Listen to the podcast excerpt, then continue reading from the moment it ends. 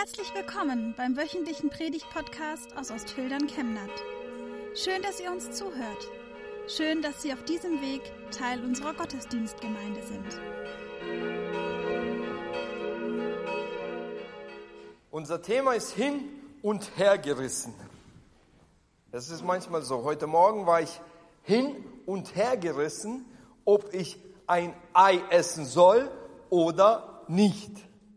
Und oft stehen wir vor solchen Entscheidungen, die eher ja, banal sind, nicht so wichtig und nicht so überlebensnotwendig. Und manchmal sind es Entscheidungen, die aber etwas wichtiger sind. Und ähm, heute haben, haben Sie sich, hast du dich entschieden, nicht irgendwas anderes zu machen. Du warst hin und her gerissen, ob du diesen Livestream mitgucken sollst oder nicht. Und super, du hast mit eingeschaltet eine sehr gute Entscheidung getroffen. Hin und her gerissen. Ich äh, weiß noch, meine Frau, jetzt ist sie meine Frau und damals war sie einfach nur ein wunderschönes Mädchen. Und ähm, ich habe mich in sie verliebt und habe sie gefragt, ob sie eine Beziehung mit mir führen möchte, ob sie in eine Beziehung mit mir eingehen möchte. Ich habe nicht einen Zettel ausgefüllt und habe gesagt, willst du mit mir gehen? Ja, nein, vielleicht. Sondern ich habe sie wirklich so richtig gefragt. Das war auch neu für mich. Und dann war sie hin und her gerissen. Und es hat zwei Wochen gedauert, bis sie eine Entscheidung getroffen hat. Oh, in dieser Zeit, da war ich ganz schön hin und her gerissen und gedacht, oh, hoffentlich klappt alles und hoffentlich lässt sie mich nicht abblitzen. Und nein, sie hat mich nicht abblitzen lassen und ich bin mit dieser wunderschönen Frau seit 20 Jahren verheiratet. Sie schaut gerade ähm, zu und denkt wahrscheinlich wieder, oh mein Mann, der erzählt da wieder Stories. Schatz, auch wenn du jetzt ein bisschen rot bist, ich liebe dich. Das war ein Gefühl, sage ich euch, als sie gesagt hat, ja, das war, ich war wie beflügelt. Ich bin damals bei der Bundeswehr gewesen. Ich bin teilweise 300 Kilometer gefahren, um sie eine Stunde zu sehen und dann 300 Kilometer zurückzufahren. Ich war, ich habe alles dafür getan. Die Entscheidung, die sie getroffen hat, die hat komplett mein Leben verändert. Das war eine sehr, sehr wichtige Entscheidung und die hat mein Leben stark versüßt, beeinflusst und hat einiges in meinem Leben verändert. Aber eine Entscheidung im Leben, natürlich auch die des Partners, aber eine Entscheidung ist für mich, oder das glaube ich zumindest, ist die wichtigste überhaupt in dem Leben eines Menschen. In dem Leben von dir, der du gerade zuschaust, und mir. Die wichtigste Entscheidung. Und darum soll es heute gehen. Ich möchte, dass jeder von uns heute nach diesem Livestream-Gottesdienst eine wichtige, die wichtigste Entscheidung im Leben trifft. Du und ich. Und bevor wir dann ins Thema richtig einsteigen, habe ich euch eine Geschichte aus der Bibel mitgebracht. Das ist eine wahre Geschichte und die Sophie, die hat sich bereit erklärt, die war so hin und her gerissen, aber dann hat sie sich bereit erklärt, das zu lesen. Genau, Lukas 23, 32 bis 42. So kamen sie zu der Stelle, die Schädel genannt wird. Dort kreuzigten sie Jesus und die beiden Verbrecher, den einen rechts, den anderen links von ihm. Aber Jesus sagte, Vater, vergib ihnen, denn sie wissen nicht, was sie tun. Die Soldaten verteilten seine Kleider und losten sie untereinander aus. Das Volk stand dabei und schaute zu. Die Mitglieder des jüdischen Rates verspotteten ihn. Sie sagten, andere hat er gerettet, jetzt soll er sich selbst retten, wenn er der Christus ist, den Gott erwählt hat. Auch die Soldaten trieben ihren Spott mit ihm. Sie gingen zu Jesus und reichten ihm Essig. Dabei sagten sie, wenn du der König der Juden bist, wenn du der König der Juden bist, rette dich selbst. Über Jesus war ein Schild angebracht. Das ist der König der Juden. Auch einer der Verbrecher, der mit ihm gekreuzigt werden, worden war, verspottete Jesus. Er sagte, bist du nicht der Christus, dann rette doch dich und uns. Aber der andere wies ihn zurecht. Fürchtest du dich nicht einmal vor Gott? Dich hat doch dieselbe Strafe getroffen wie ihn. Wir werden zurecht bestraft und bekommen, was wir verdient haben. Aber er hat nichts Unrechtes getan. Und zu Jesus sagte er, Jesus, denke an mich, wenn du in dein Reich kommst.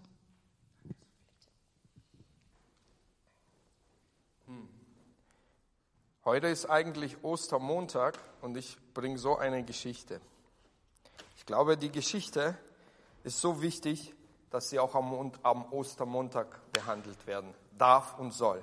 Jesus stirbt am Kreuz. Ich habe ein Bild mitgebracht, das kann auch eingeblendet werden. Und ähm, auf diesem Bild sehen wir die Szene der Kreuzigung. Da sehen wir in der Mitte Jesus, der gekreuzigt ist und links und rechts nochmal zwei Kreuze jeweils, einer links, eins rechts. Da sind die Verbrecher, diese zwei Räuber, von denen die Rede war.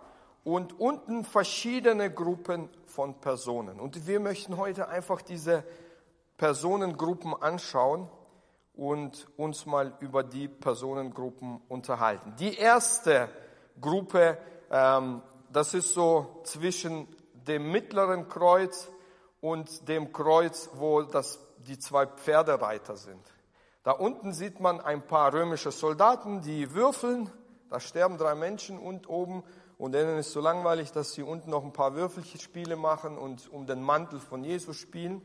Dann sehen wir da nochmal ähm, ein paar Reiter, Soldaten zu Fuß, Soldaten äh, auf Pferd und dahinter zwei Männer ohne Kopfbedeckung, einer hat so einen blauen Mantel und einer guckt zwischen Römer und diesem blauen Menschen. Das werden die Pharisäer, die Schriftgelehrten sein, die Männer, die von, dem, äh, von, dem, von der Kirche damals, von der, äh, vom Tempel kamen und äh, Jesus verurteilen wollten. Und mit den Römern zusammen haben sie die Sache gemacht. Und diese Männer unten am Kreuz, ähm, das sind so für mich, habe ich gedacht, das sind so die aktiven Feinde. Die haben die ganze Zeit darüber nachgedacht, wie sie diesen Jesus hinbekommen ans Kreuz. Wie kriegen sie ihn getötet? Und jetzt haben diese Pharisäer und Schriftgelehrten alle möglichen Gerüchte in die Welt gesetzt, aktiv alles Mögliche getan, damit dieser Jesus wirklich von den Römern ans Kreuz äh, geschlagen wird. Die Römer, die hatten Angst, dass Jesus ähm, so ein Tumult verursachen wird, dass die Menschen auf einmal so durcheinander sein werden. Und die Römer, die dieses Land beherrscht haben und für Ruhe gesorgt haben, hatten Angst, da gibt's dann irgendwelche Widerstandskämpfe und dann geht's los und das darf nicht sein. Also haben sie mit den Obersten der ähm, Juden einen Pakt gehabt, zusammengearbeitet und obwohl sie sich gehasst haben, haben sie hier einen gemeinsamen Feind gehabt, diesen Jesus, der das Volk aufwiegelt, der erzählt, er ist der Sohn Gottes, der Messias, der Retter, der muss tot sein. Und beide Parteien, die Römer und die Obersten der Juden, haben bewusst sich entschieden, gegen diesen Jesus vorzugehen. Die erste Gruppe der Menschen, die aktive Feinde, die bewusst sind, da sich entscheiden, gegen Jesus vorzugehen. Und ähm, dann gibt es da noch ein paar ähm, passive Feinde. Da sind vielleicht ähm, solche Leute, die dabei sind. Und zwar ist das auf dem Bild, würde ich sagen, unter anderem auch der äh, Räuber, der am Kreuz hängt und sein Bein so ein bisschen hoch angewinkelt hat, über den Pferden ähm, der Räuber. Ich schreibe ihm einfach zu, dass er der war, der gegen Jesus gespottet hat. Der hängt da in den letzten Atemzügen. Unten passieren da verschiedene Dinge. Er wurde verurteilt für eine Tat, die er begangen hat oder für mehrere Taten, die er begangen hat. Er bekommt die Strafe, ähm, die er verdient hat. Und in den letzten Atemzügen, um irgendwie noch ähm, Mitleid zu haben oder sonstiges, spottet er diesen Jesus und, und äh, macht sich noch über den lustig.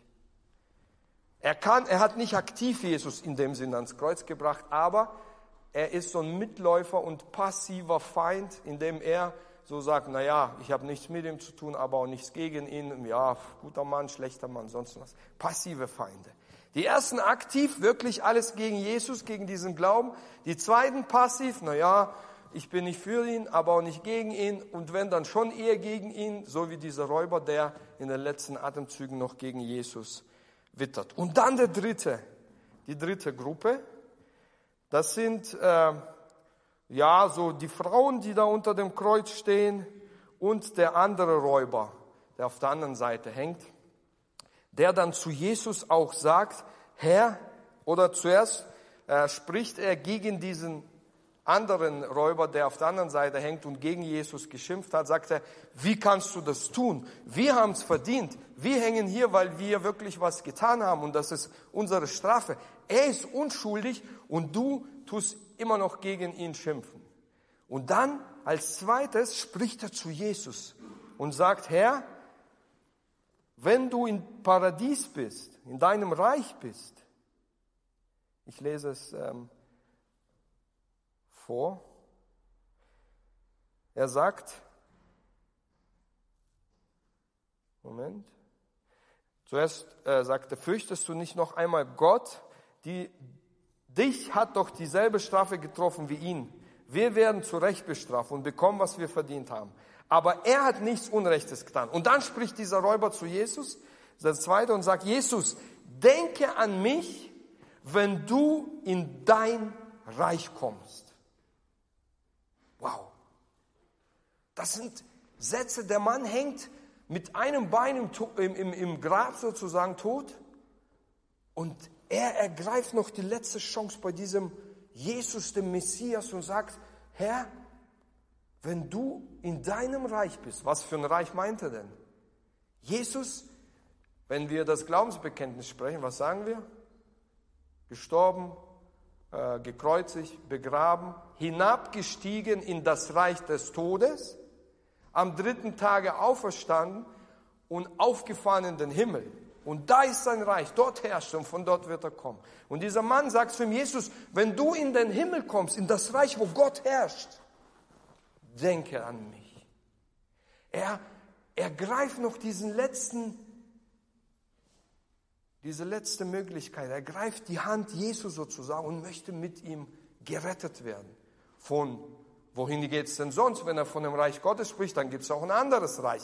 Und wenn wir das Glaubensbekenntnis beten, am, hinabgestiegen in das Reich des Todes. Es gibt ein Reich Gottes, der Himmel, und ein Reich des Todes, die Hölle, die Verdammnis, die gottlose Zeit, Hades, was da nicht alles gesagt wird.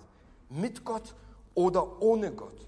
Und ähm, der, der sagt, Jesus, ich möchte in dein Reich, er möchte nicht von Gott getrennt in dieser Hölle, in dieser Verdammnis.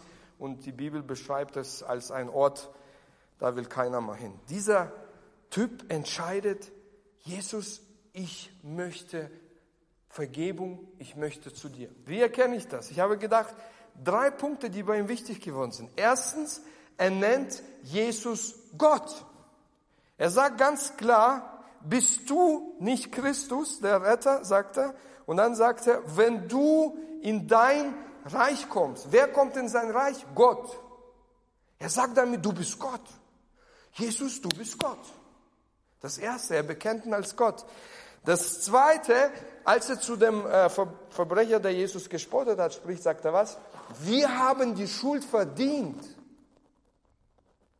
Er merkt, ich bin schuldig. Ich brauche Vergebung. Ich habe das getan und dafür bekomme ich die gerechte Strafe. Aber hier habe ich eine Möglichkeit, dass dieser Sohn Gottes mich rettet und mich frei macht. Erstens, er sieht, Jesus ist Gott. Zweitens, er sieht seine Schuld ein und möchte Vergebung. Und drittens, er redet mit Jesus darüber. Im Gebet sagt er ihm das. Denk an mich wenn du im Paradies bist. Er überlässt sein Leben und sein Sterben diesem Jesus Christus am Kreuz. Er trifft eine Entscheidung gegen Hass, gegen Lästerung. Er trifft eine Entscheidung gegen das Schadenfrohsein. Und er trifft eine Entscheidung gegen Bitterkeit und gegen die Gleichgültigkeit, die die ersten zwei Gruppen getroffen haben. Die aktiven Feinde und die passiven Feinde. Er möchte, die zu der dritten Gruppe gehören, nämlich ein Freund Jesu zu sein. Er trifft die Entscheidung, Jesus spricht zu ihm, er sieht sein Herz, er weiß, dass es ernst meint, er sieht, die Vergebung, die dieser Mensch braucht und nach der er fragt. Und er sieht, dass dieser Mensch weiß, bei Jesus kann ich Vergebung erlangen. Und dann sagt er zu ihm, heute noch, sagt Jesus zu diesem Verbrecher, der sagt, Herr, denk an mich. Der zu ihm betet, der ihn als Gott erkennt, anerkennt und der seine Schuld bei ihm abladen möchte. Er sagt, heute noch wirst du mit mir im Paradies sein. Wow. Das Ende der Freundschaft mit Jesus hier auf Erden ist der Beginn im Paradies.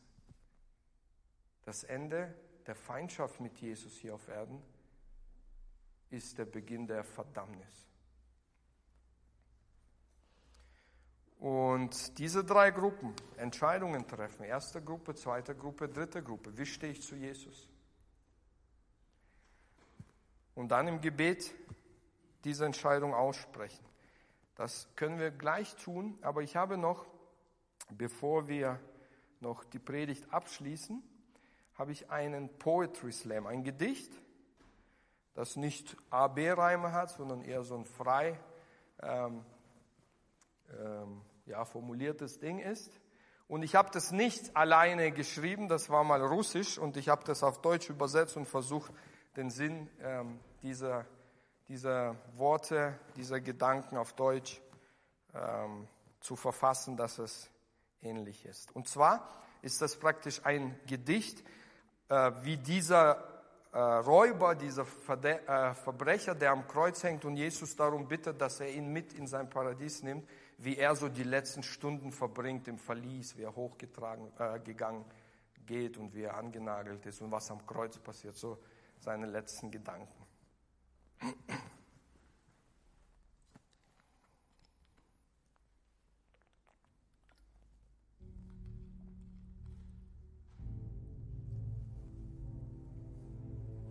O Richter, Richter, wenn du wüsstest, dass Kreuzes Qualen viel zu wenig für mich sind. Die Hände, Füße durchbohrt von Nägeln, aber diese Schmerzen sind mir lieber als die Leiden in mir drin. Dein Gesetz ist streng und gerecht, aber durch dein Urteil hast du mir geholfen. Endlich kann ich einen Schlussstrich ziehen unter der endlosen, rastlosen Suche. Endlich wird meine Sehnsucht erstickt. Nicht das Urteil brennt auf meiner Seele, sondern mein Leben, mein ganzes Leben erdrückt mich fast. Du bist kein Henker. Dein Urteil ist gerecht. Weißt du, wie schrecklich meine Seele schreit und wie mein hartes Herz nach Liebe weint? Gitterfenster, letzte Mahlzeit. Die Sterne sind so rein, so schön. Das Morgenlicht bringt mir den Tod. Ich will kein Mitleid, ich will gehen. Ich zahle stolz für meine Schuld. Die Welt ist ohne mich viel schöner. Bitte Zeit, verrinn doch schneller. Ach Seele, halt doch deinen Mund. Die Wachen, Ketten, Tür, der Hof, die Peitschenhiebe hart und schroff. Nun schlag doch stärker zu, dass diese Schmerzen die Qualen in mir überbieten können, dass mein Verstand wie eine Kerze nun verlischt, die Seele endlich frischen Atem zischt. Das Kreuz, die Nägel, ein Schlag und wie ein Blitz durchwehrt der Schmerz die Glieder. Die Luft bleibt weg, nach Atem ringend sehe ich den zweiten neben mir, im Schmerzesnebel auch den dritten. Ich habe Durst und Lebenshunger nach Leben, das ganz anders ist. Der zweite stöhnt da wie ein Schaf, Spuck doch der Menge ins Gesicht. Wir haben jetzt nichts zu verlieren. Verflucht sie doch zum Abschied und verstummt.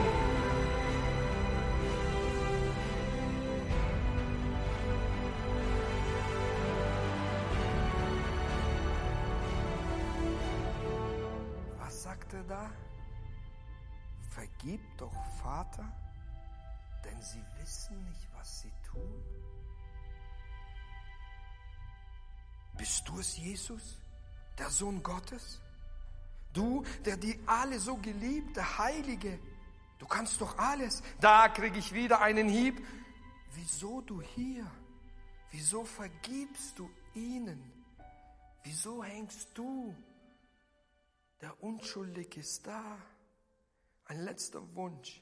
Wenn du im Himmel bist, dann denk an mich. Was werde ich sein? Mit dir im Paradies? Wo ist die Wut, die mich zerfetzte?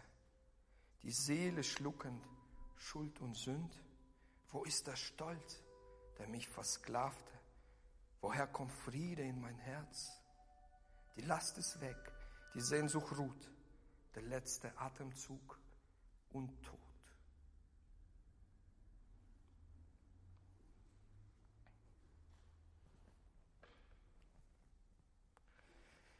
Am Kreuz für die Sünde hat Jesus bezahlt.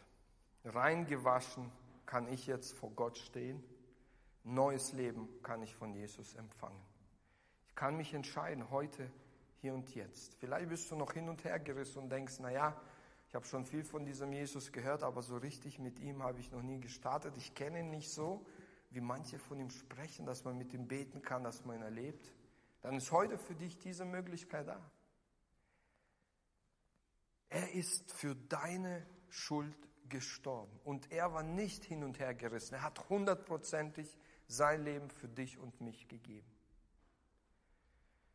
Er hat nichts getan, was Tod und Bestrafung verdient. Er war ohne Sünde, sagt das Wort Gottes. Und er hat für dich und mich, für deine Schuld hat er bezahlt. Für die Schuld, die du und ich eigentlich auch mit dem Tod büßen müssen. Ewigem Tod, von Gott getrennt. Und Jesus hat als Stellvertreter am Kreuz diese Schuld auf sich genommen. Und wir haben die Möglichkeit, so wie dieser Verbrecher, der da am Kreuz ist, zu sagen, Herr Jesus, ich möchte nicht zu den aktiven oder passiven Feinden gehören. Ich möchte zu deinen Freunden gehören. Ich spüre das in meinem Herzen, dass du mich heute meinst.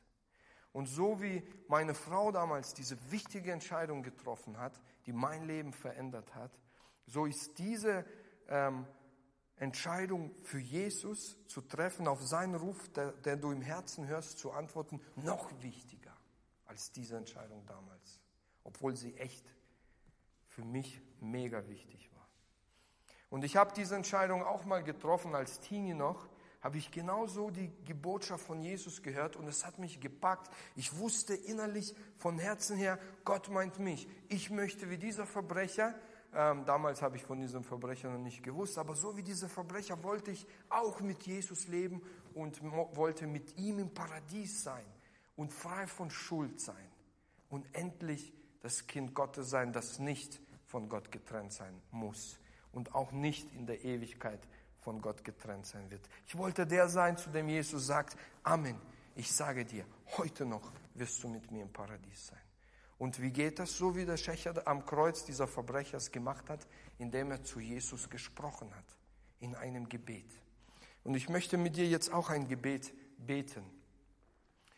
Und das wird eingeblendet. Du kannst es dir mal einschauen. Ich spreche das jetzt mal vor, dann lasse ich einfach eine Minute Zeit, dass du selbst dieses Gebet beten kannst. Jesus, danke, dass du mich liebst und mich einlädst, mit dir zu leben. Ich vertraue dir hiermit mein Leben an. Danke, dass du am Kreuz für mich gestorben bist. Danke, dass du mir vergibst und meine Schuld wegnimmst. Danke, dass du den Tod besiegt hast und ich mit dir ewig leben werde. Ich will ab jetzt mit dir leben und sterben. Jesus, wir gehören zusammen.